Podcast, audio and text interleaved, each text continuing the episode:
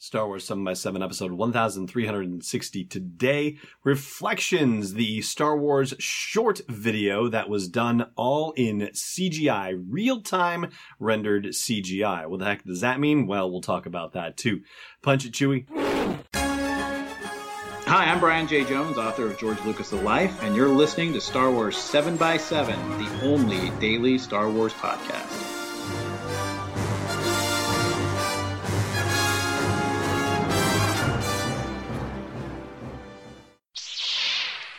Hey Rebel Rouser, I'm Allen Voivod and this is Star Wars 7 by 7 So this video reflections came out. It's about a minute long and it was done by Epic Games with NVIDIA and ILM X Lab and it was debuted at the Game Developers Conference. And so the deal is that it's this real-time ray tracing demonstration. The idea being that how light works and how to make it look realistic in computer generated graphics, in computer animation, in video game animation, that sort of thing. Like that is what sort of the holy grail of stuff is like getting light to look the way it's supposed to look. And it's a really difficult thing from what i gather. So anyway this is supposed to be the tip top of anything that's being done right now. And they showed off how well they can do it with this video reflection. So it's a minute and a few seconds, and it has to do with a couple of First Order stormtroopers who are overheard by Captain Phasma at a rather inopportune moment. And it's only about a minute or so long, so if you want to go check that out and come back and we'll talk about it some more, that's fine. For YouTube, I will have the link in the description, and for Facebook, well, yeah, I guess I'll put it in the description there too. Anyway, so go ahead, pause this, and then, yeah, I'll see you in a second. Hey, all right, you're back. So, so this obviously takes place during the Last Jedi, or at least that's what we are supposed to think about it, because of course we're not really given any context for sure. We just know Kylo Ren smashed an elevator around, and that's why the elevators are acting all funny for these two First Order stormtroopers. So the only time we've seen Kylo smack an elevator around is in the Last Jedi. So yeah, you would think that's when it would be happening. And so then, of course, one of them says, you know, whoever is running this place should be reassigned to Hoth, or at least that's what he starts saying before he kind of cuts off when Phasma shows up.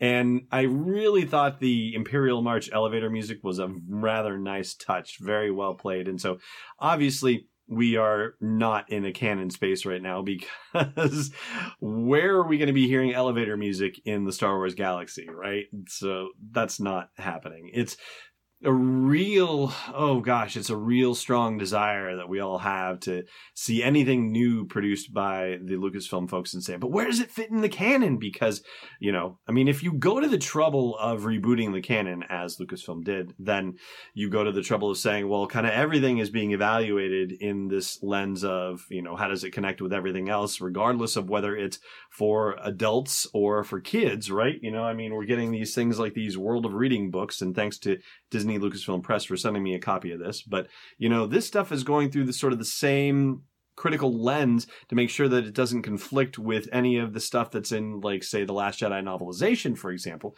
So, you know, it kind of behooves you to ask the question, like, well, where does it fit?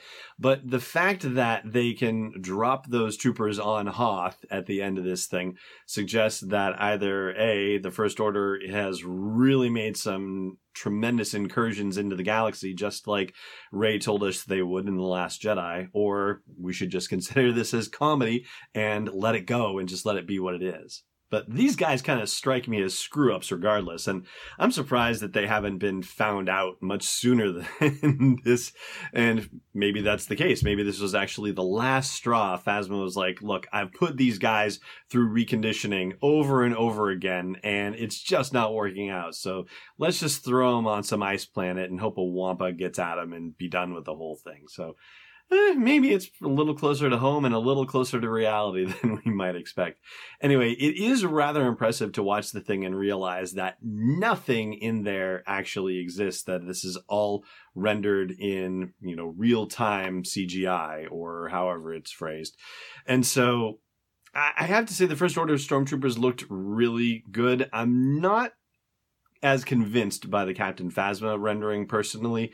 And I don't know. The the helmet seemed a little bit off to me, just a little bit. And for some reason, whoever was playing Phasma, seemed like there was a little bit of sway in the walk when Phasma walked out of the elevator. I don't know. It just seemed like a little bit of kind of rocking back and forth. And Phasma, as I've seen the character in the movie, seems like there's a very rigid, straight walk. And so it seemed a little bit casual to me. But, you know, nitpicking, basically. Like we do, right? Like we do from time to time. All together, though, it's amazing to think that they can create all of this in computers and you know we would be none the wiser i mean if we hadn't had the experience of seeing Force Awakens of the Last Jedi and seeing what Captain Phasma looked like and seeing what First Order stormtroopers look like. I mean, if they were introduced to that to the first time, we wouldn't know. There's no way you would be able to look at that and say, yeah, that is all stuff that was invented in the computer that doesn't exist. So, I mean, kudos to everybody involved in the project. They did a spectacular job with it. And hey, it was a silly moment and got a laugh too. So, there you go. All right, I'm going to take a quick break. And when we come back, a couple of things that have shown up on Star Wars shows over the last couple of weeks. Stay tuned. Hey, Rebel Rouser. Want a free copy of The Last Jedi in 4K UHD HDR with Dolby Atmos and Dolby Vision? It's the highest quality you can possibly watch The Last Jedi at, courtesy of Vudu. And starting Friday, March 16th, I'm giving away those 10 to the first 10 people who become patrons of the podcast at the $5.01 level or higher. And if you join at the 1138 level or higher, I'll throw in a free copy of The Force Awakens trivia book too. Go to patreon.com slash SW7x7 to support the show and get your free copy of The Last Jedi. Again, that's patreon.com slash SW7x7. Welcome back. All right, so on the Star Wars show recently, Joonas Suotamo was on as a guest, and he, of course, is the gentleman who assumed the role of Chewbacca now that Peter Mayhew is no longer playing the role. And there was a lot of great stuff about how Peter taught Joonas how to play Chewbacca, and that was really fun. And there was also some stuff about Solo Star Wars story as well. Nothing new revealed about the movie per se. There was a neat little note from Joonas about how they talked about what the relationships and dynamics were between Han and Chewie when Chewie when they first met each other.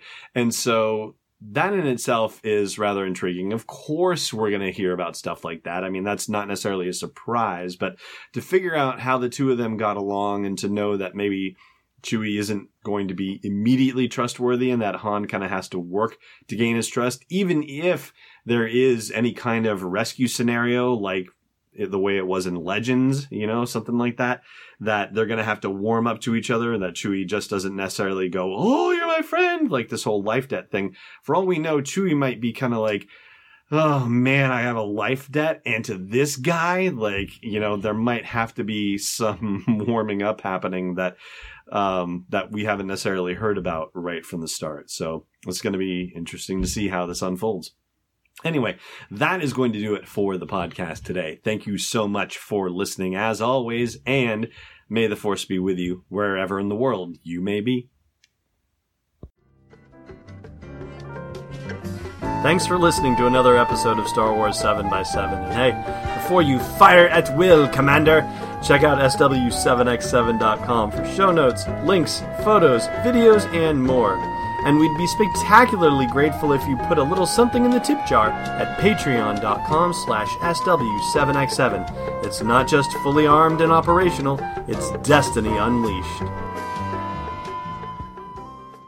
This podcast is not endorsed or sponsored yet by Lucasfilm Limited, Disney, or 20th Century Fox, and is intended for entertainment and information purposes only. Star Wars, the Star Wars logo, all names and pictures of Star Wars characters, vehicles, and any other Star Wars related items are registered trademarks and or copyrights of Lucasfilm Limited or their respective trademark and copyright holders. May the force be with them. All original content is copyright 2018 Star Wars 7 by 7 We hope you love it.